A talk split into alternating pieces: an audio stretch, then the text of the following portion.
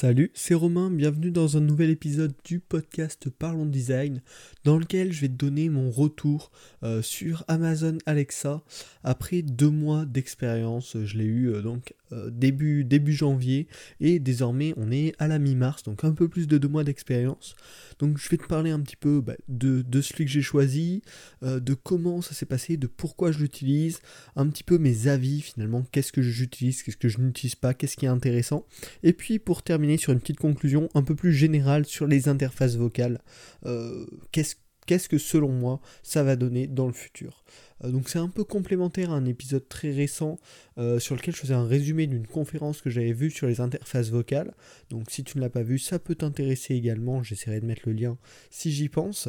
Euh, mais on part tout de suite, donc euh, le, l'appareil que j'ai pris moi c'est l'Amazon Echo Dot trois, euh, donc c'est le tout petit qui coûte une soixantaine, une quarantaine d'euros, je sais plus exactement, il y a tout le temps des promos, donc euh, tu peux le choper vraiment je crois à trente euros, des fois il descend. Donc c'est, c'est vraiment pas très cher on va dire. Euh, donc il a un design assez simple, euh, en gros avec une enceinte qui fait tout le tour, euh, et puis quatre boutons dessus, un pour augmenter le volume, un pour diminuer le volume, un pour couper le micro, euh, et, un, je, et un pour ouais, démarrer Alexa manuellement. Euh, bien sûr c'est un bouton que je n'ai jamais utilisé, c'est pour ça que j'ai eu du mal euh, à retrouver, on va pas appuyer sur un bouton pour ensuite lui parler. Bon, en tout cas le bouton est présent si jamais vous en avez besoin. Euh, à savoir que euh, je l'utilise donc dans un appartement où je suis seul, un petit appartement d'étudiant, euh, donc c'est à prendre en compte par rapport aux critiques que je vais faire, notamment sur le fait qu'il comprend très bien ce que je dis, euh, mais voilà, il y a très peu de bruit qui le divertisse autour, et c'est une petite pièce, euh, donc bon, c'est peut-être pas la meilleure analyse qu'on peut en faire. Euh, pour info il est blanc, vous le voyez peut-être si vous êtes en vidéo sur YouTube, mais bon on s'en fiche. euh, niveau configuration ça a été vachement simple, donc avec l'application Alexa euh, depuis mon iPhone, enfin voilà, ça, ça a été grave simple. J'ai connecté quelques objets connectés avec, notamment une ampoule connectée euh, donc qui est une Meross je crois, euh, donc j'ai dû télécharger l'application en question et ensuite la connecter à l'application Alexa, pareil ça s'est fait vachement simplement, j'ai pas eu de soucis du tout. Et j'utilise également une grosse multiprise qui est en fait euh, donc quatre prises normales et des prises U S B qui sont euh, contrôlables indépendamment donc avec Alexa, et pareil la configuration s'est faite sans souci. Euh, vraiment globalement c'est assez simple, il faut suivre ces quelques étapes et en moins de cinq minutes, votre nouvel appareil est configuré. Donc de ce côté-là, c'est plutôt bien foutu. Au niveau de l'utilisation, donc c'est sur ces deux mois, j'ai relevé sept utilisations euh, qui sont à peu près les uniques utilisations que j'en fais. La première, c'est pour allumer euh, la lumière. Donc finalement avec les ampoules connectées, je me suis habitué à utiliser uniquement Alexa pour euh, les allumer. Je peux également changer euh, leur couleur. Euh, changer leur intensité, voilà, ça se fait vachement simplement, il comprend super bien, je lui dis, euh, bon là j'ai désactivé pour pas qu'il me réponde à chaque fois, mais Alexa allume la lumière en blanc doux par exemple, et ça va le faire, franchement j'ai eu aucun souci de ce côté-là. J'utilise également pour allumer ou éteindre la télé, donc avec la prise connectée euh, que j'ai, pareil, nickel. Euh, au quotidien, euh, pour lancer des timers, euh, soit quand je fais cuire quelque chose, ou euh, quand j'ai besoin voilà, de me rappeler que je dois partir à telle heure, bam, Alexa, euh, réveille-moi à telle heure, ou euh, mets-moi une alarme sur tant de minutes. Ça, c'est un truc vachement utile. On peut également, je pourrais également le faire avec mon téléphone.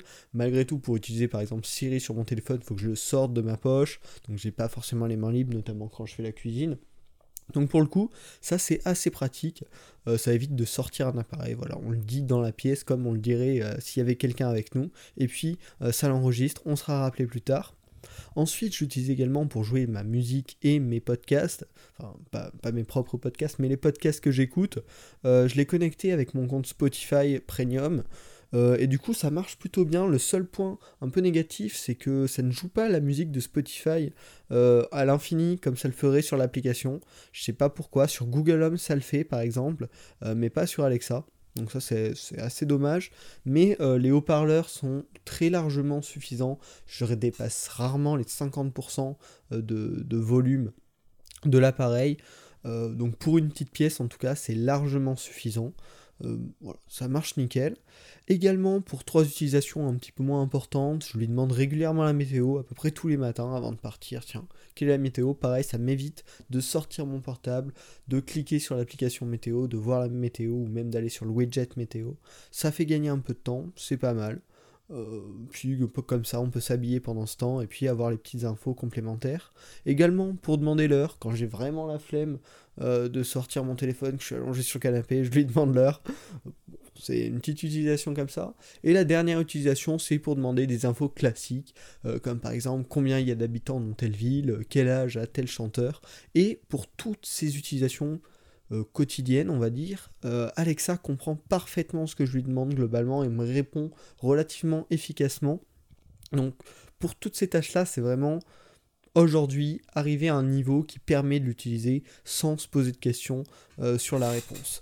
Euh, par contre, un truc qui est assez important, c'est que la connexion, euh, votre connexion internet va avoir un impact sur l'expérience utilisateur que vous allez avoir avec ce type d'appareil.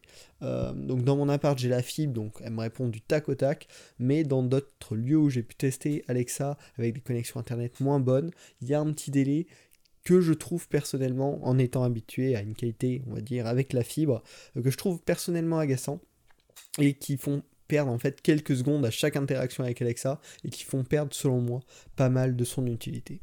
Donc finalement, euh, pour faire une review de tout ça, euh, la première c'est que j'ai très vite, très rapidement pris euh, l'habitude de l'utiliser au quotidien.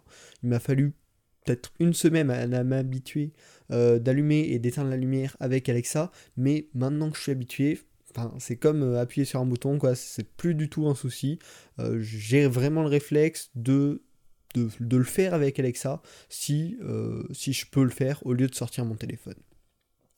Un truc aussi euh, intéressant pour, pour le futur design d'interface vocale, c'est que par contre j'ai installé très peu de skills, donc en fait c'est des, des espèces d'applications euh, pour Alexa qu'on peut installer directement depuis l'application Amazon Alexa, euh, et finalement j'en ai installé un ou deux. Euh, un qui me donne des, des citations au hasard d'inspiration, voilà, donc vraiment tu vois, c'est, c'est pour vous montrer, c'est voilà, plus pour tester, mais il n'y en a pas vraiment que j'utilise, donc j'ai pas trouvé de, ouais, de, de raison pour laquelle c'est intéressant d'installer une skill, à part peut-être pour quelques jeux, euh, mais voilà, c'est vraiment pour tester, pour s'amuser. Euh, ce que je vous ai dit également, bon, la compréhension de ce que je dis est assez bonne, mais c'est peut-être pas le meilleur exemple. Je suis dans une petite pièce, je suis seul, donc il y a rarement beaucoup de bruit autour de moi, peut-être un peu de musique, mais même avec de la musique comprend. Bon, c'est pas le meilleur exemple. Euh, un des trucs qui est assez intéressant sur Alexa, c'est les routines. On peut créer un ensemble d'actions qui va être lié à une certaine parole. Par exemple, je dis Alexa bonjour et ça va m'allumer euh, la lumière à euh, telle intensité, ça va m'allumer les chargeurs, ça va m'allumer, bref. J'ai paramétré toute une série de choses, ça va me dire une petite phrase pour me motiver dès le matin. Donc ça c'est vachement intelligent et vachement intéressant, euh, c'est arrivé euh, sur euh, SiriOS, sur Siri avec i O S douze où on peut programmer euh, voilà, comme ça des, des choses où on décide quand on dit telle chose, ça effectue telle action, et finalement niveau interface vocale c'est vachement intéressant, parce que c'est dans ce cadre là où en disant un seul mot, une seule phrase simple, on peut déclencher tout un ensemble d'actions, et donc c'est vraiment dans ce cadre là qu'on gagne beaucoup de temps par rapport à une interface euh, physique, tactile, voilà, où on va sortir son appareil et cliquer sur des boutons. Euh, au niveau des haut-parleurs, sur ce dot, c'est, c'est largement suffisant pour moi. Euh, donc je vous dis, je pense jusqu'à une pièce de trente mètres carrés, je pense que ça peut encore le faire, quoi. Euh, vraiment, le son est, est relativement bon pour une petite enceinte comme ça. Euh, après, si vous aimez vraiment avoir une top qualité de son, euh, bien sûr, il faudra choisir autre chose. Euh, et enfin, finalement, euh, ce que j'ai, ce que je tire comme conclusion de l'utilisation de Alexa, euh, c'est que bah, ça remplace rien. Et ça me... ça ne m'est pas nécessaire. Je pense, si du jour au lendemain ça disparaissait de mon appart, il me faudrait quelques jours à me réhabituer à appuyer sur un interrupteur, mais à part ça, je, je ne pense pas que ça me serait indispensable. Faudrait peut-être que je fasse le test, ça pourrait être intéressant, mais pour l'instant, euh, c'est pas, c'est pas devenu indispensable pour moi. Euh, donc voilà, ça c'était une petite remarque, je sais pas ce que vous pouvez en faire, mais ça me paraissait intéressant euh, de vous le dire.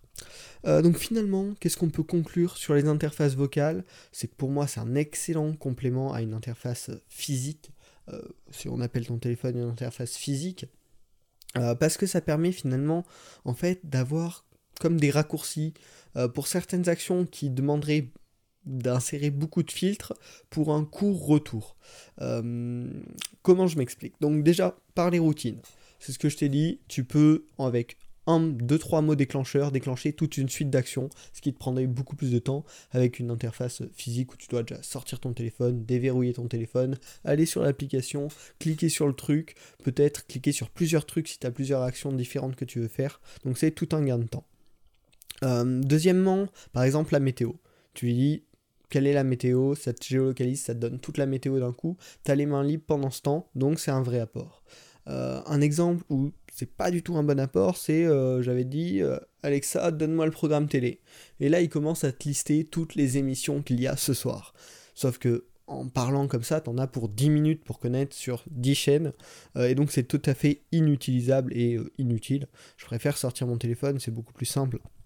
Et donc finalement, euh, je pense que les interfaces vocales, ça va être utile voilà, pour des contenus où il y a une longue demande pour un résultat relativement court à exprimer à l'oral.